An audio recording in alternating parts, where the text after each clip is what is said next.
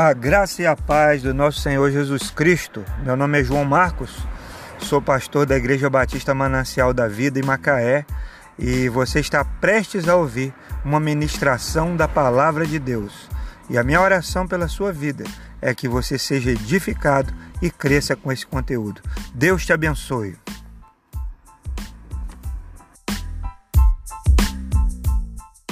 Vamos continuar a nossa viagem pelas sete igrejas da Ásia a nossa expedição está terminando. É a nossa penúltima estação. Hoje nós vamos. Nosso trem vai parar na estação de Filadélfia.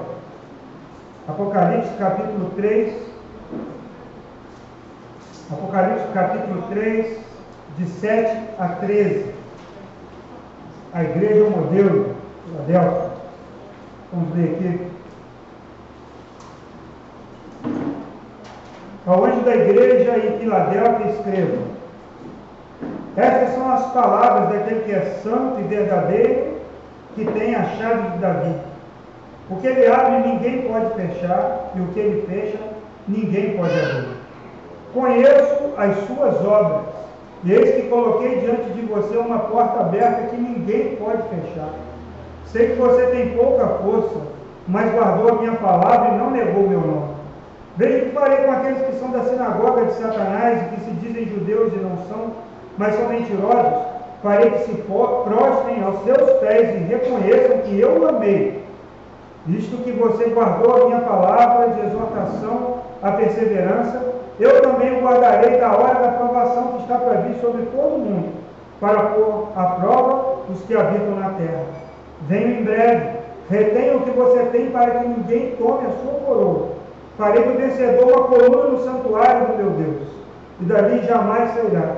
Escreverei o nome dele, escreverei nele o, meu, o nome do meu Deus, e o nome da cidade do meu Deus, a nova Jerusalém que desce dos céus da parte de Deus.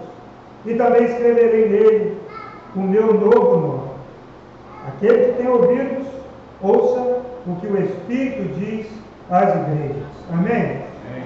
Jesus escreve cartas às igrejas da Ásia para duas igrejas, a saber, Esmina e Filadélfia, são só elogios.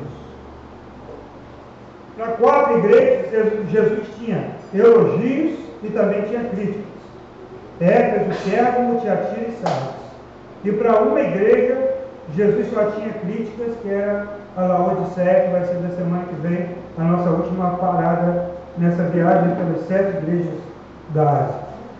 Nessas cartas, Jesus revela que ele não vê a igreja com os mesmos critérios que vemos. As igrejas nem sempre são o que aparentam ser. Há tantos contrastes quando as igrejas estão sob o olhar escutador de Jesus. Você vê a igreja, vimos a igreja de Éfeso, era uma igreja ortodoxa, firme em doutrina, mas era uma igreja que não tinha amor. Nós vimos Esmirna, Esmirna, que era uma igreja pobre diante dos homens, mas ela era rica diante de Jesus. Pérgamo era um lugar onde tinha o trono de Satanás, mas Antipas, né, o pastor daquela igreja, ele estava pronto a morrer e morreu como mártir naquela cidade. Tiatira, a igreja que se torna mundana como a cidade, mas uns poucos crentes ali permanecem fiéis. Sardes, que a gente viu semana passada, ela parecia viva, mas ela estava morta. E vimos ali que tinha gente ainda para morrer, que estava ali no CTI espiritual, mas tinha alguns poucos que não se contaminaram. E Filadélfia, que nós vamos ver hoje, uma igreja que era fraca, que tinha pouca força aos olhos do mundo, mas é uma igreja fiel diante de, Jesus, diante de quem Jesus colocou uma porta aberta. Filadélfia, meus irmãos, só para você conhecer, era a mais jovem dessas sete cidades que receberam ah, as cartas. A igreja, a cidade se chamava Filadélfia.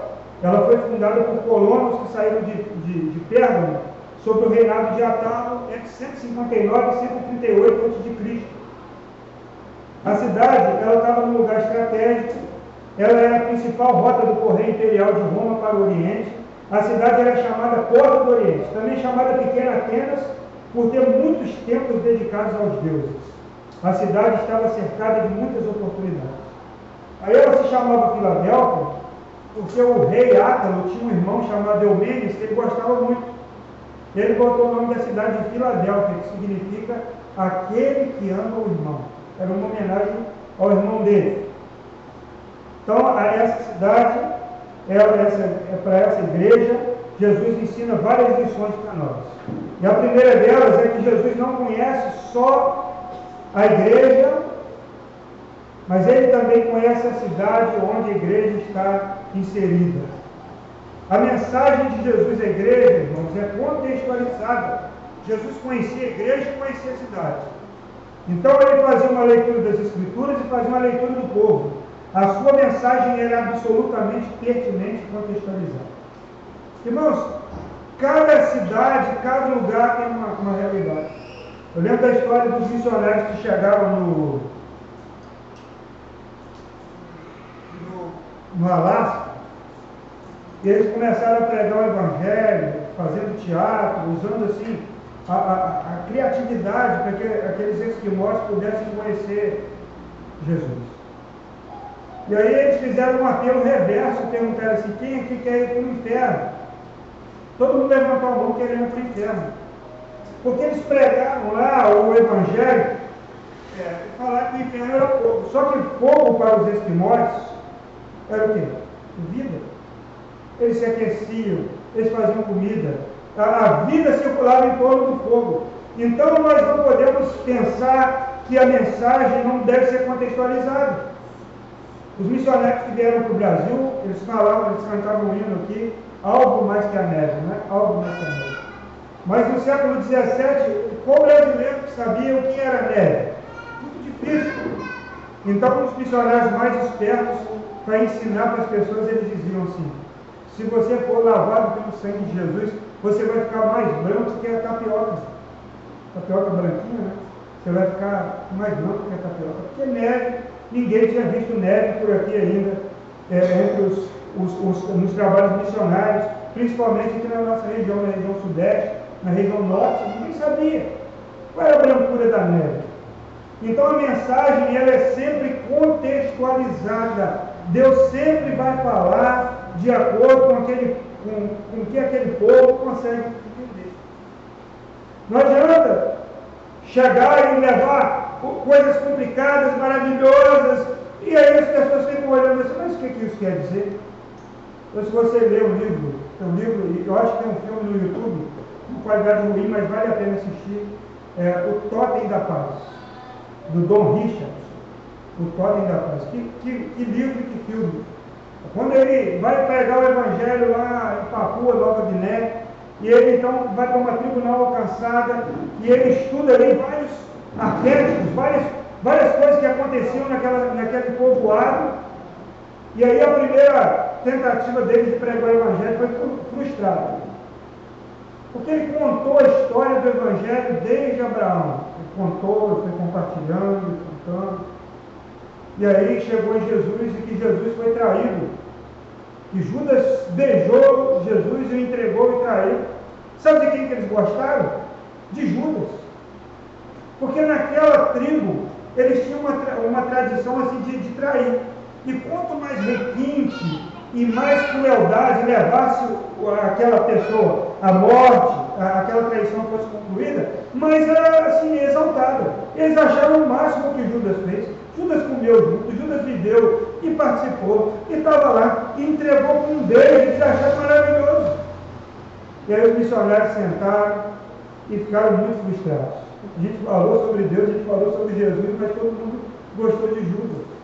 E aí sentaram, e aí estava para acontecer uma guerra tribal. Uma guerra tribal.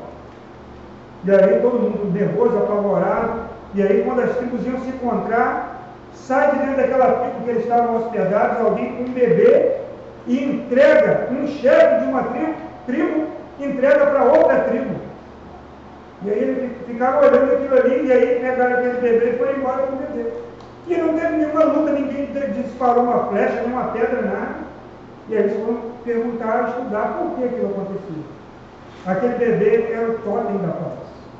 Enquanto aquele bebezinho vivesse, haveria paz entre as duas tribos. Então, se ele vivesse 100 anos, aquelas tribos não iam guerrear. Então, enquanto aquela criança virasse um homem, crescesse não morresse, haveria paz. E aí deu um estalo na mente deles. Eles pregaram o Evangelho de novo. Só que eles disseram assim: Nós estamos em guerra com Deus. E a, e a tribo dele é mais poderosa. Só que ele queria paz conosco, ele enviou o filho dele e deu para nós. Só que o filho dele não vai morrer. E aí pregaram o Evangelho e ali nasceu uma igreja ali naquela tribo. Então a mensagem, ela sempre deve levar em consideração o contexto é, é, que ela está sendo pregada. Não adianta é, a gente ir com um pacote pronto. Né? Uma vez a gente discutiu muito isso no seminário, sobre a tradução de Bíblias para a língua dos índios. Dá muito trabalho. Você imagina a, a, algumas línguas, elas não têm nada escrito, são línguas só fônicas. O missionário tem que ouvir os índios. Aí aconteceu com o missionário Ronaldo Lidori, que ele, ele apontava o dedo para uma árvore e eles falavam uma palavra. Aí ele anotou a palavra. Ele apontava o dedo para o rio e eles falavam a mesma palavra. Ele descobriu que era dedo. O que eles estavam falando era dedo. Porque lá eles apontavam a mão com a mão fechada para mostrar. Aí ele começou tudo de novo. E aí ele escreveu o primeiro dicionáriozinho. Aí ele ensinou o povo a ler aquelas palavras e começou então. Aí a discussão era: será que vale a pena fazer tudo isso? Por que não ensinar inglês direto, que é uma língua que todo mundo vai saber? Ensina inglês. E até um professor, ele é, ele é missionário lá na África, um, um colega que se tornou missionário lá na África. É, será que eles não vão, não vai ser mais fácil? É mais fácil. Mas tem algo escrito, escrito em Apocalipse que a gente deve sempre lembrar. Vai ter gente diante do Senhor de todo povo, tribo, língua e nação. Então a, a mensagem do Evangelho é muito importante ser contextualizada. Então nós também, irmãos que vivemos aqui, nós precisamos conhecer a Bíblia e conhecer a cidade onde estamos. Precisamos conhecer a mensagem que nós pregamos, conhecer a palavra e conhecer o povo, o grupo no qual estamos inseridos. A, a, a mensagem ela não pode ser sem contexto, ser colocada de qualquer maneira. Né? As estratégias são boas, mas a gente precisa descobrir qual é a estratégia adequada para comunicar o Evangelho no contexto que nós estamos. É interessante pensarmos sobre isso. E aí, meus irmãos, a primeira coisa nessa cidade é que a cidade foi fundada para ser uma porta aberta. Pode baixar um pouquinho mais para mim? Acho que é aí na frente. Aqui tá bom, mas eu aumentei na frente. A cidade foi fundada para ser uma porta aberta de divulgação e da cultura do idioma grego na Ásia. Aquela cidade, ela recebia investimento para ser uma mensageira da cultura grega, né, da cultura grega, para toda a Ásia. Então aquela a Ávalo criou uma cidade para ser embaixadora da cultura helênica, missionária da filosofia grega. Mas o que Cristo diz para aquela igreja? Eu coloco uma porta aberta diante de você, não para ser uma proclamadora da cultura grega, mas para ser uma proclamadora do Evangelho. Outra coisa naquela cidade é que ela foi castigada por vários terremotos. E as pessoas lá viviam assustadas. Então, era muita casa rachada. E alguns anos antes dessa carta, houve um, terremoto lá que destruiu aquela cidade e a cidade de Sardes também era muito instável. Então, sempre tinha temor, tremores naquela cidade, sempre tinha um pedacinho de casa caindo, sempre se mexia. E 17 antes de Cristo, houve um terremoto que tinha destruído. E o que, que Jesus disse para aquela igreja? ao vencedor, eu vou fazer uma coluna do santuário do meu Deus, e daí jamais sairá. Ou seja, pode essa cidade inteira, inteira cair com um terremoto, pode tudo estar, estar instável ao seu redor, mas a igreja não será abalada. Não é? Outra coisa é que a cidade foi batizada. Duas outras vezes por outros nomes, depois que ela foi reconstruída por volta de 90 depois de Cristo, ela, ela deixou de se chamar Filadélfia e passou a se chamar Neo Cesareia, ou seja, a nova cidade de César. E depois ela mudou de nome novamente e passou a se chamar Flávia. Olha só, né? Que é porque Flávia era o apelido do imperador. Mas é o que Jesus disse para aquela igreja: Gravarei sobre ele o nome do meu Deus, o nome da cidade do meu Deus, a nova Jerusalém que desce do céu vinda da parte do, de Deus, do meu Deus e o meu novo nome. A igreja terá o nome de Deus nela gravado e não o nome de César. Então, a palavra para uma, para uma cidade instável, geologicamente, tremia.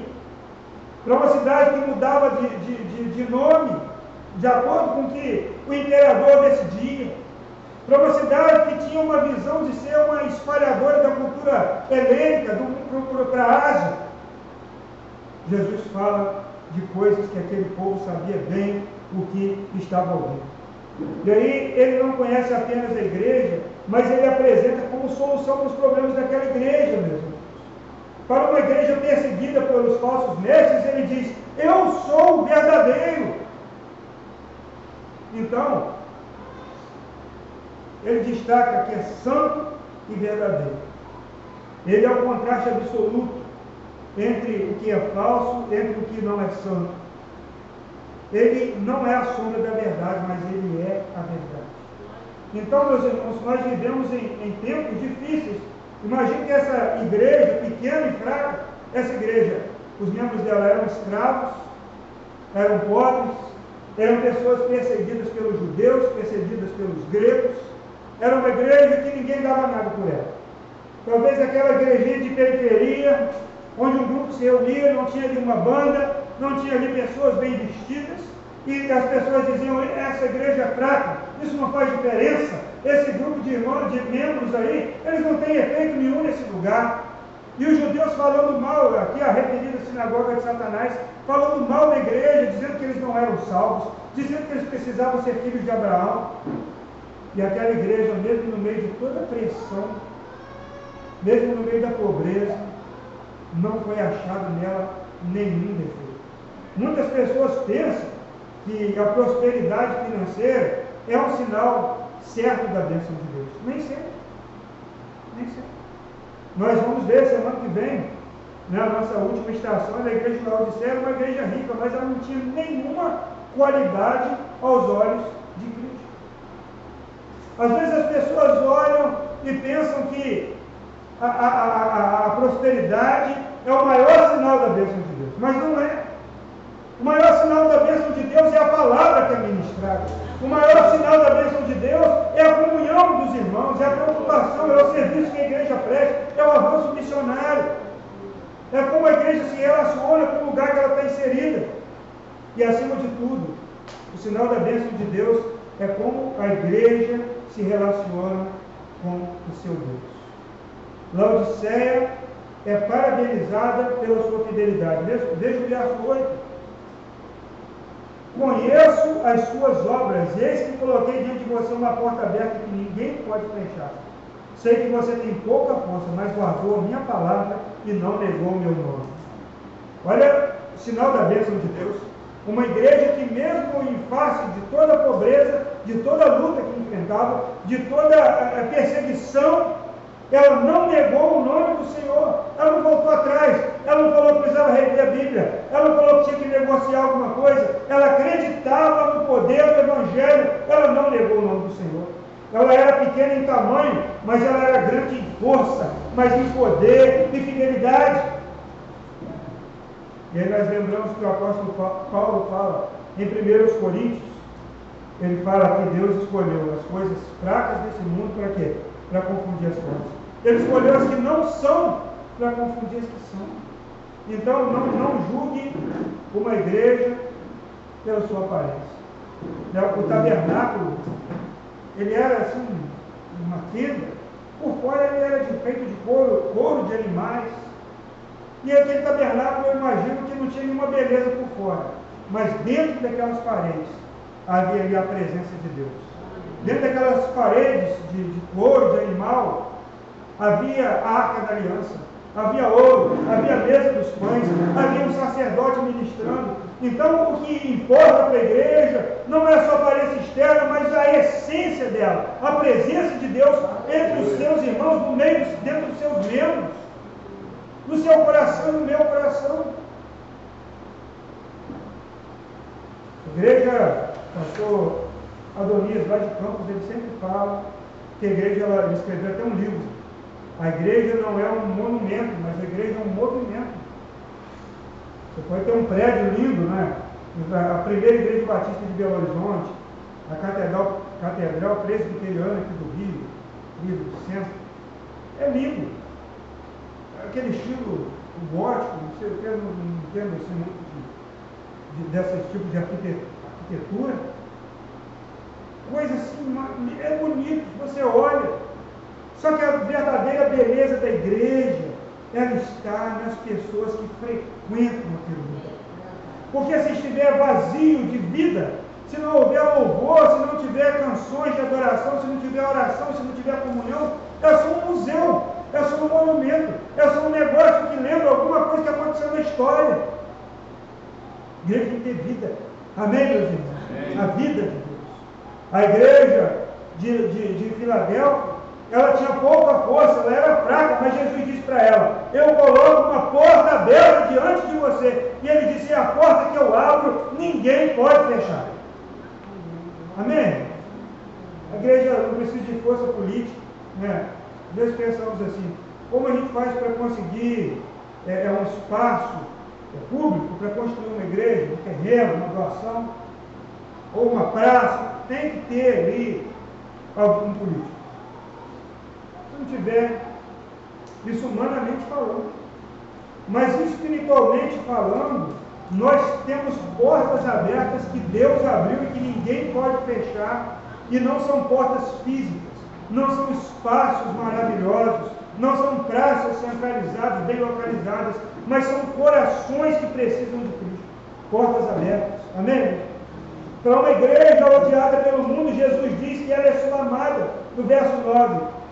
Ele diz o seguinte, Apocalipse 3, 9: Veja o que farei com aqueles que são da sinagoga de Satanás, que se dizem judeus e não, e não são, mas são mentirosos.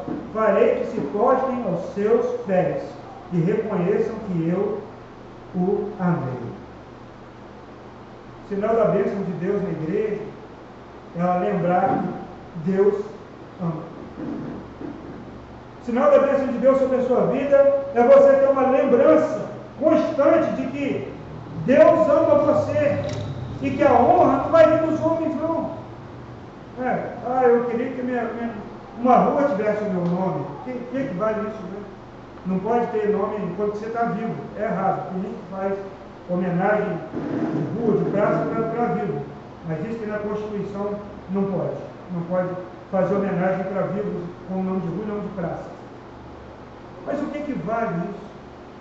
O que, que vale alguém dizer assim, nossa, você é muito bom, olha, continue assim, olha, você é maravilhoso, maravilhosa, é canta bem, e se Deus olha para você e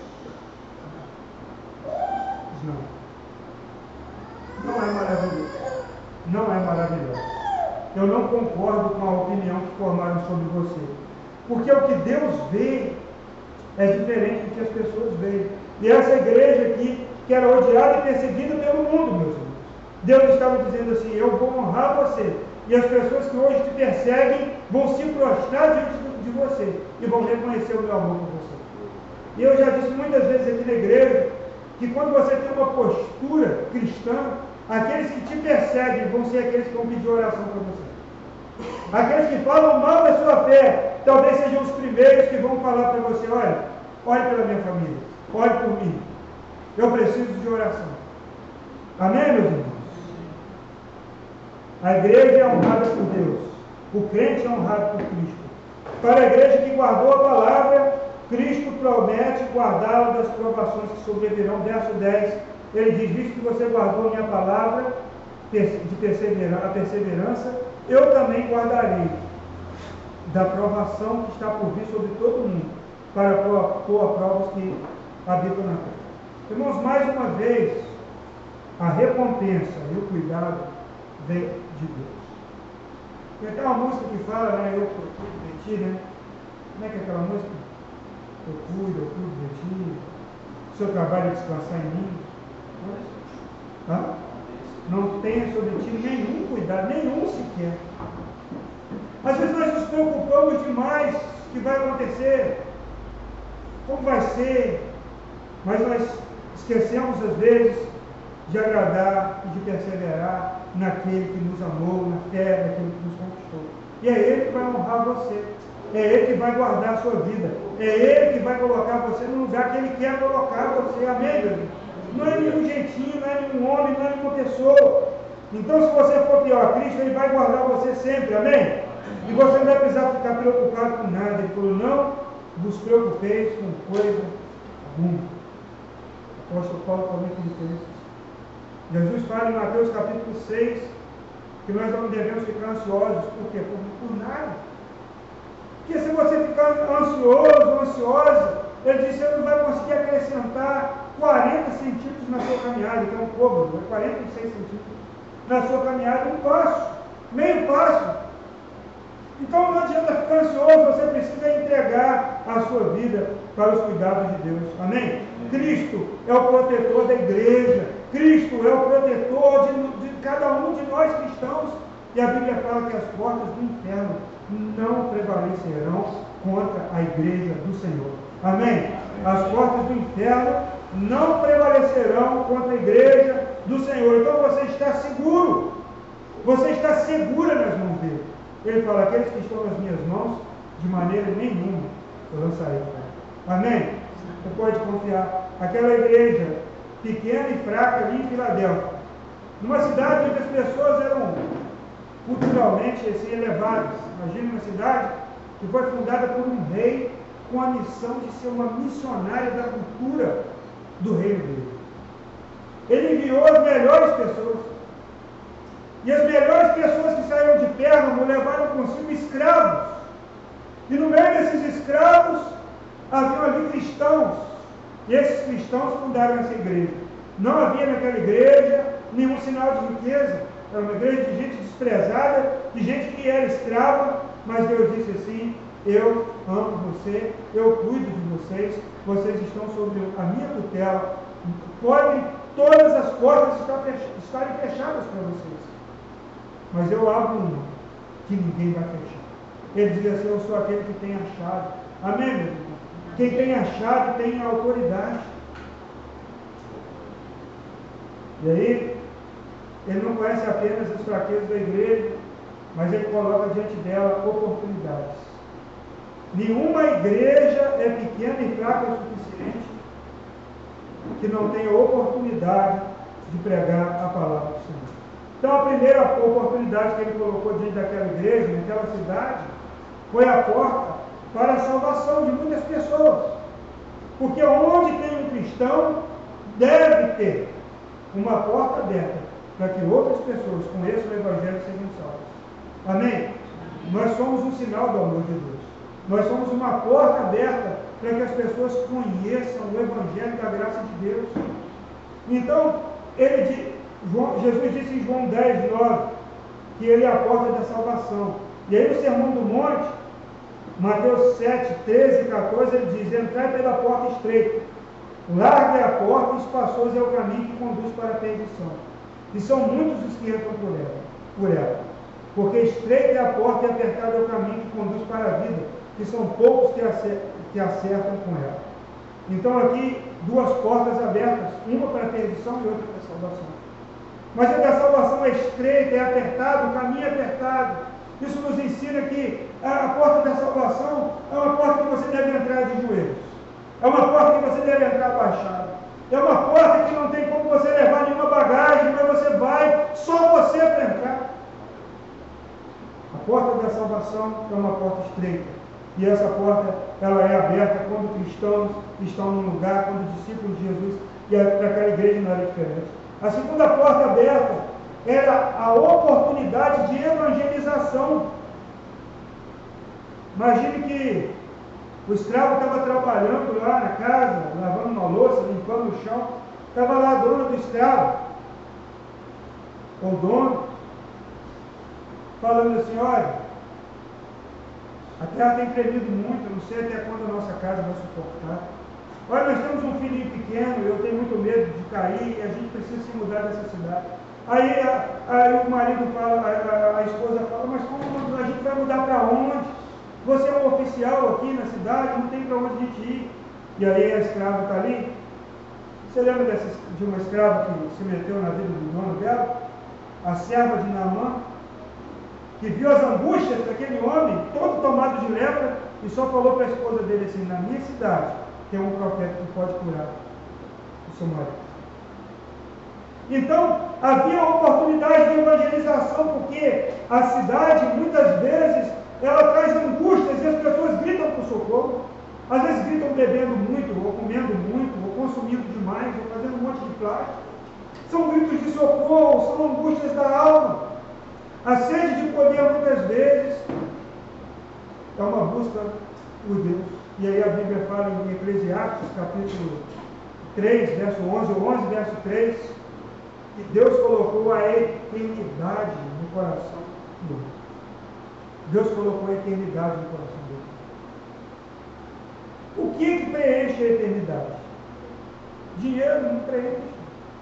É uma espiritualidade desenvolvida, você vai para um terreiro, você vai é, buscar nos cristais, não vale né, mas nos cristais mesmo, lá na sua casa, você vai buscar lá descobrir quais são as suas chakras, qual é o seu karma, Nada preenche.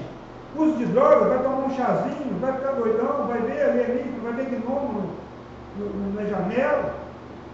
E as pessoas vão buscando, buscando e não conseguem preencher, porque a eternidade não pode ser preenchida a não ser por Cristo. Porque Cristo é Deus e Deus é eterno, é do caminho da eternidade. Só Ele pode preencher. E aí as oportunidades de evangelização vêm à sua porta. Por exemplo, o, o apóstolo Paulo, ele foi a Atenas e ele não ficou maravilhado com as obras lá. É claro que quando a gente vê, vai em cidades mineiras, né, e tem lá as esculturas, a obra barroca, a gente acha bonito, né? Os profetas lá do Aleijadinho, as esculturas em ouro. Eu fui em Recife, eu acho. É, Recife, do outro lado, eu esqueci o nome do lugar. Uma igreja com um altar todo de ouro, castiçais. É bonito. Isso é bonito. Quando Paulo viu é, essas obras em Atenas, ele começou a se sentir mal. Ele não ficou extasiado com a beleza, com a arte, mas ele começou a se sentir mal com aquilo ali. E ele então começa a pregar o Evangelho ali, a partir de um altar que estava vazio, lá no Areópago, escrito assim, ao Deus desconhecido. Eu acho que é capítulo 16 de Atos ou 19. Ao Deus desconhecido. Quem é o Deus desconhecido? O apóstolo Paulo então fala sobre aquele Deus ali que eu venho falar aqui. O Deus desconhecido era o Deus dos judeus, porque aconteceu algo lá na história que um profeta, é, é que um poeta escreveu sobre aquele Deus. Ofereceu sacrifício, de uma praga parou, então colocaram ali, eles não sabiam, porque o judeu não fala o nome de Deus. Não existe vogal, né? É Yud Re, Vav Re. Ninguém sabe o nome de Deus. Então, como é que é o nome do Deus dos judeus? Não pode pronunciar. Então, vamos colocar aqui no altar o Deus desconhecido. Isso tem lá no livro, é o Totem da Paz também, se você quiser. Fator Melquisedeque, do mesmo autor, tem essa história na, na abertura do livro, Fator Melquisedeque, do John Richards. Então, meus irmãos, o apóstolo Paulo ele viu ali oportunidade para pregar o Evangelho, para evangelizar. Quando ele chegou em Éfeso, ele disse assim, 1 Coríntios 16, 9. Se abriu para mim uma porta ampla e promissora, essa porta para pregação, para evangelização da palavra. Quando ele estava preso em Roma, ele diz: Olhem por nós, Colossenses 4, 3 e 4. Olhem por nós para que Deus abra uma porta para a nossa mensagem, a fim de que possamos proclamar o ministério de Cristo nós devemos estar sempre atrás de uma porta para pregar a palavra. Seja um breve testemunho, seja uma dedicatória em um livro, seja um cartãozinho dentro de um presente. Coloque um versículo, João 3,16, Mande uma mensagem dizendo: Olha, Jesus te ama, que o Senhor Jesus Cristo abençoe sua vida. Diga assim: diga Deus abençoe, que Deus é genérico. Mas diga assim: que o Senhor Jesus Cristo abençoe a sua vida. Estou orando por você. Olha, se alguém compartilha com você uma dificuldade, olhe para essa pessoa. Ofereça-se para orar e compartilhe a palavra. Amém? A igreja de Filadélfia ela tinha ali três problemas para aproveitar a porta aberta. Primeiro que a igreja era muito fraca. A gente pensa assim, não é? Como uma igreja que era composta de gente da ralé,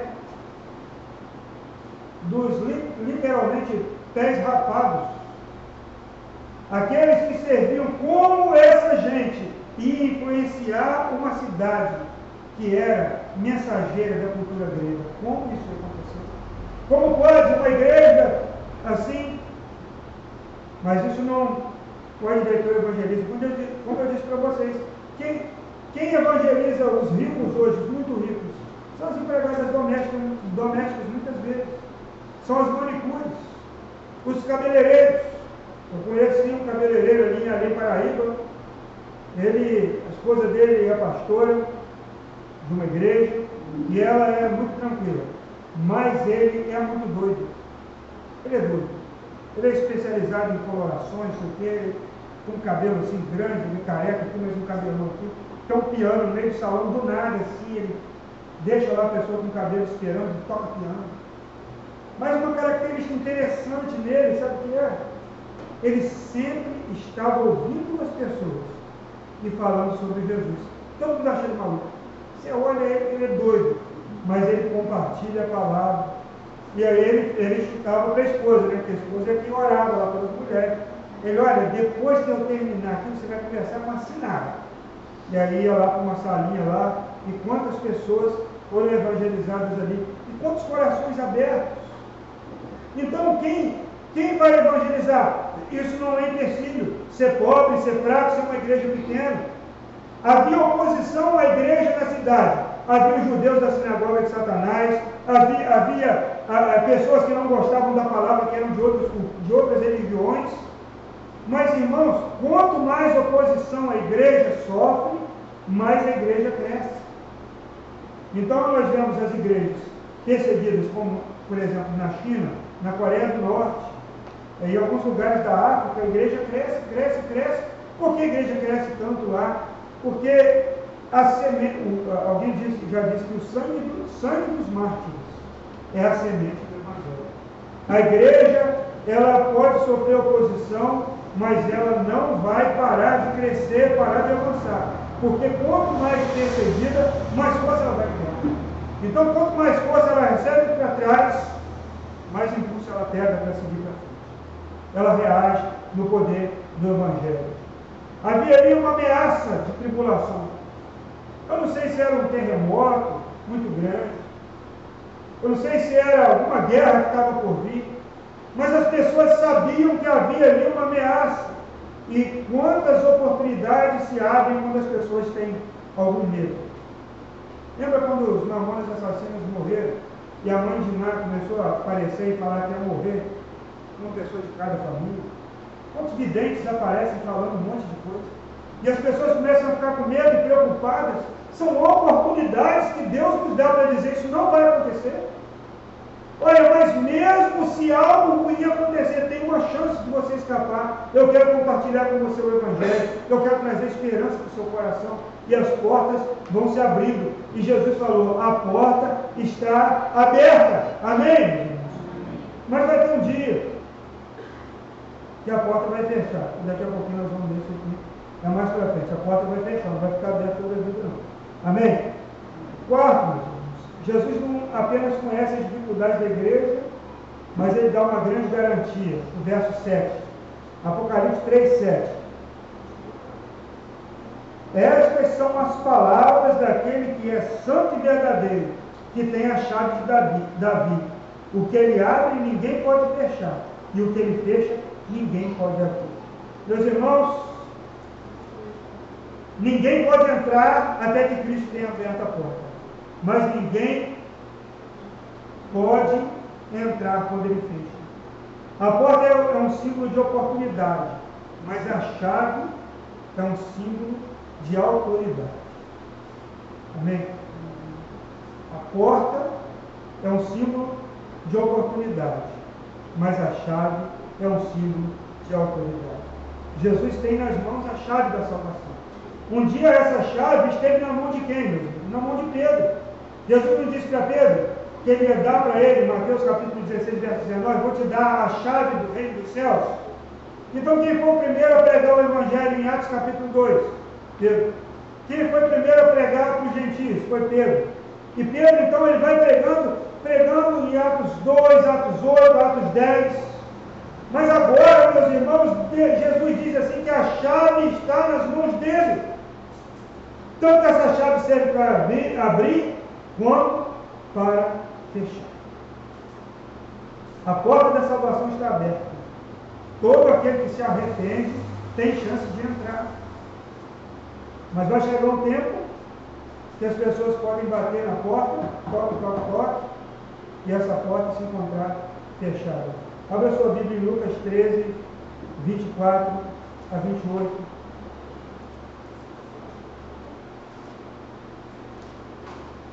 Lucas 13,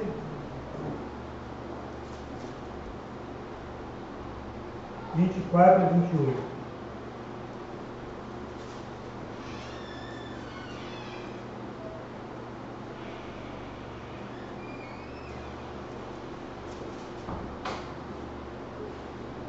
Diz assim: Eles lhes diz, ele lhes disse: Esforcem-se para entrar pela porta estreita, porque eu lhes digo que muitos tentarão entrar e não conseguirão.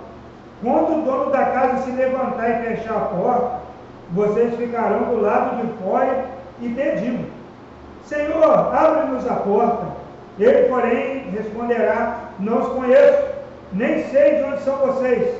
Então vocês dirão: Comemos bebemos contigo ensinaste em nossas ruas.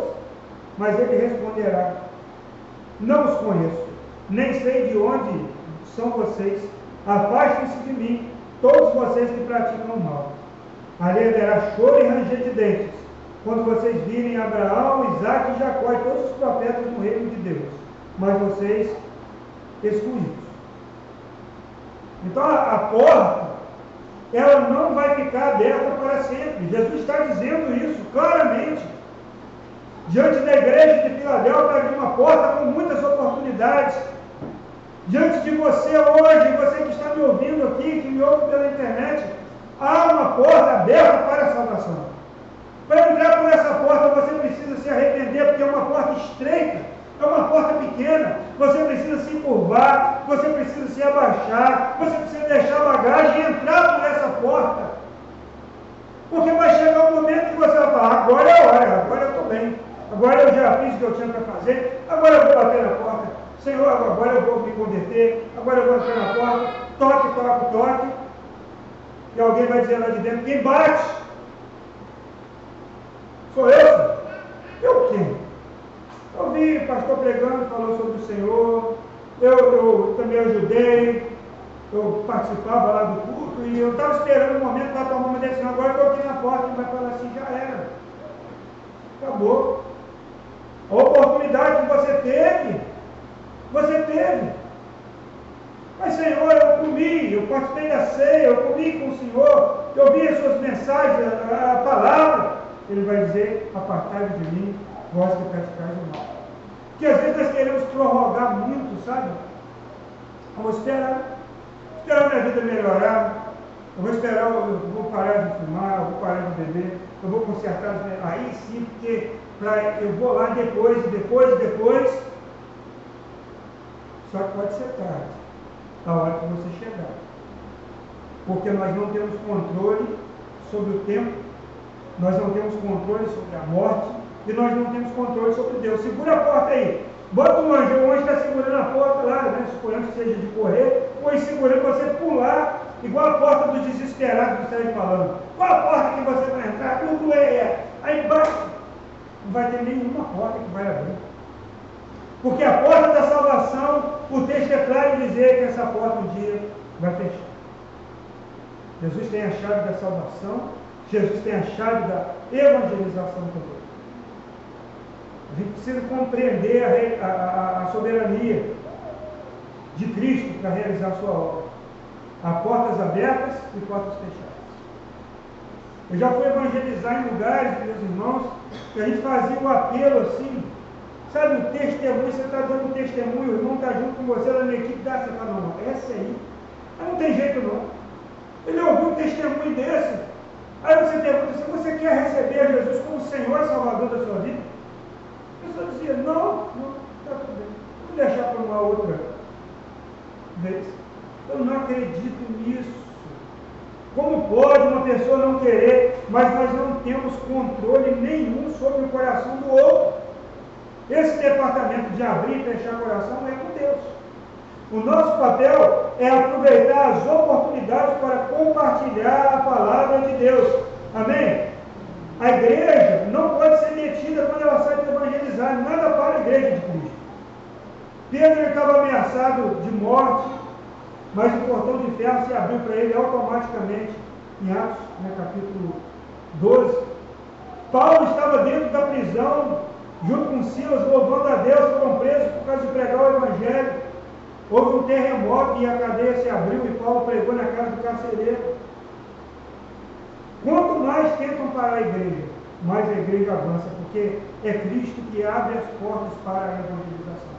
Amém? Deus abriu a porta. Aí você então vai e entra nessa porta e faz o seu papel. Né? Mas hoje ouvimos muitos lugares que precisam de ouvir a palavra. Quantos lugares? Lugares pobres, lugares ricos, lugares mais ou menos. Quantos povos passam perto de nós, povos mesmo? Já falamos aqui ciganos, surdos, os ricaços, sabe, os ricaços tem que ser muito rico, precisa, não, é povo de baixíssimo alcance, como vamos chegar nessas pessoas? Aquelas pessoas que vivem em lixões precisam ser evangelizadas. Os quilombolas precisam ser evangelizados. Os índios distantes precisam ser evangelizados. E é a chave da evangelização está com ele. E quando você sai para um lugar e você pede, Senhor, abre porta para a gente evangelizar. Uma vez nós saímos lá em Belo Viana, um lugarzinho ali perto de Sete Lagoas, com a missão de evangelizar. Eu saí com um grupo e aí a gente orou e falou, Senhor, a gente quer abrir uma célula aqui nesse bairro aqui. A gente quer uma casa aqui para começar um projeto. E aí era um bairro gigante, um bairro lá que era muito feio, um bairro novo, assim, muito estranho aquele bairro. E a gente chegou numa casa para pedir água. Deu uma sede, assim, e era uma chácara. E a gente bateu palma lá. Aí veio uma senhora, abriu, é, abriu a porteira e falou que queria água. E sabe o que aconteceu? O testemunho do Evangelho naquela casa. Eu fiquei com o senhor da casa, o filho mais velho, a, a, a Érica ficou com as crianças, que era uma colega, e a Uliceia ficou com a Lourdes, que era a dona da casa.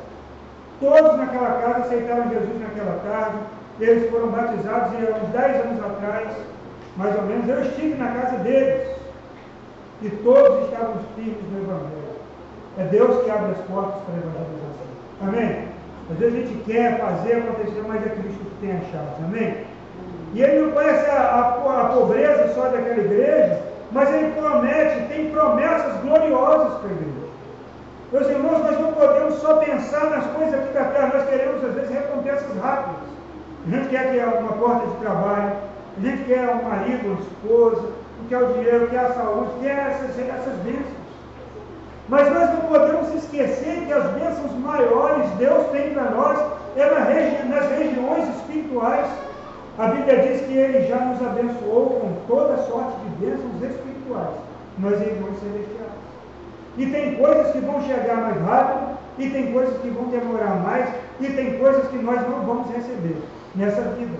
Mas existem promessas que são para o céu.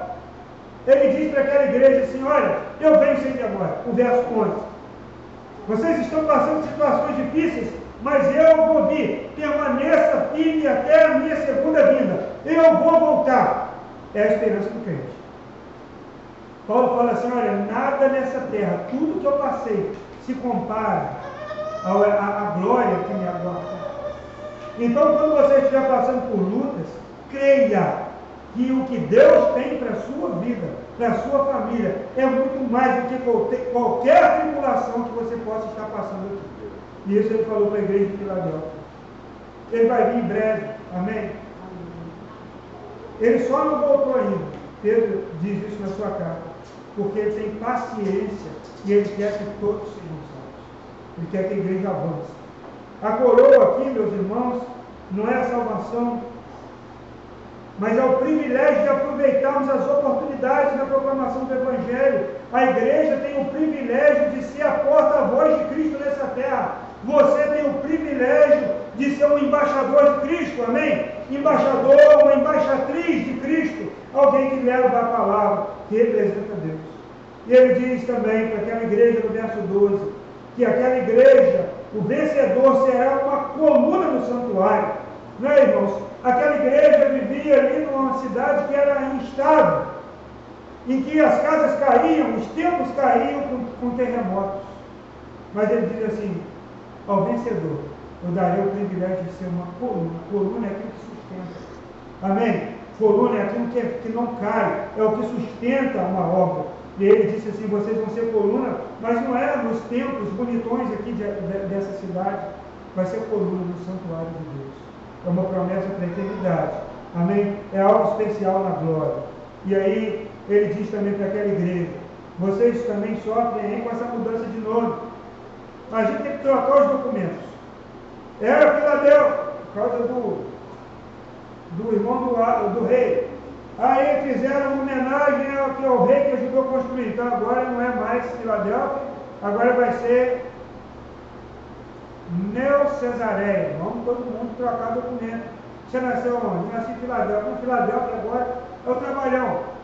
Aí depois, não suficiente, entra o imperador, que tinha um apelido de Flávio. Então, para homenagear a chegada daquele novo imperador, a cidade então passa a se chamar Flávia. Troca mais uma vez tudo outra vez. E isso tira a identidade. Cada vez que troca o nome, mexe na identidade daquela. Só que o nome tem a ver com a identidade da pessoa. Nome. E aquela cidade, aquela igreja, ela sofria porque ela já não tinha mais uma identidade. Mas Cristo disse daquela igreja: o vencedor terá gravado em sua vida um novo nome. Um nome que não é, vai mudar mais. Amém? E vai morar na nova Jerusalém celestial. Amém? A porta aberta representa uma oportunidade para a igreja. E a chave representa a autoridade de. E eu convido você que está aqui nessa noite, que pode se considerar fraco, fraca, eu não sei muita coisa, eu sou pobre, eu não aprendi nada, eu estou começando na fé cristã, eu já me desviei, eu não me sinto digno. Talvez você olhe para você e fale assim, eu sou fraco. Mas Deus está dizendo assim, eu coloco uma porta aberta diante lá no seu trabalho, lá na sua família, lá na sua academia, lá no, nos lugares que você vive, existe uma porta aberta e escancarada, que ele abriu, e que você não vai precisar fazer esforço nenhum para entrar, porque ela já está aberta. Então, por mais fraco que você se sinta, você não precisa se preocupar em ter nenhum trabalho. As portas agora estão abertas para você entrar para você evangelizar, para você anunciar, para você abençoar, para você dar testemunho de Cristo.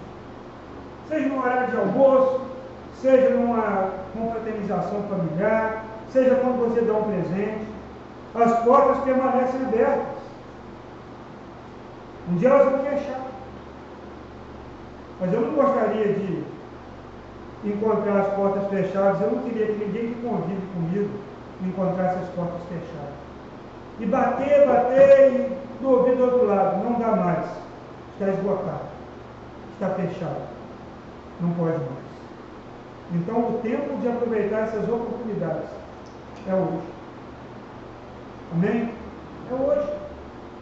Eu não sei se eu durmo, acordo amanhã. Não sei se você vai estar para me contar, para me falar, olha pastor, eu quero aproveitar essa oportunidade Ontem o senhor falou Aí chega, hoje eu estou aqui, não, é agora. Então existe uma porta aberta. E a Bíblia fala que nem os loucos errarão o caminho. Então você fala assim, nossa, minha cabeça está toda confusa. A Bíblia fala que nem os loucos errarão o caminho. O caminho da salvação. A porta é estreita, o caminho é estreito, mas é aberto. E Ele quer que você percorra esse caminho. Amém? Vamos louvar o nosso Deus, meus irmãos. Seu lugar.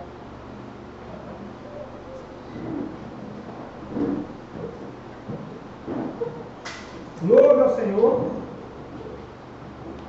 Existem portas que você precisa entrar agora, são oportunidades. São oportunidades que você precisa aproveitar. Amém? São oportunidades que você não pode deixar passar. A igreja de Filadélfia ela era uma igreja pobre, era uma igreja simples, era uma igreja de escravos. Talvez os, os encontros dessa igreja acontecessem, sabe, naqueles lugares ali perto do lixão, no subúrbio, nos lugares mais escuros. Aquela igreja se reunia e as pessoas olhavam e diziam: essa igreja é desprezada, essa igreja ela não cresce, essa igreja não tem uma boa pregação, essa igreja só tem pobre, essa igreja é fraca. Deus está dizendo assim: igreja, eu te faço forte. E eu chamo as coisas fracas desse mundo para confundir as fortes. Vamos louvar o nosso Deus, depois nós vamos orar.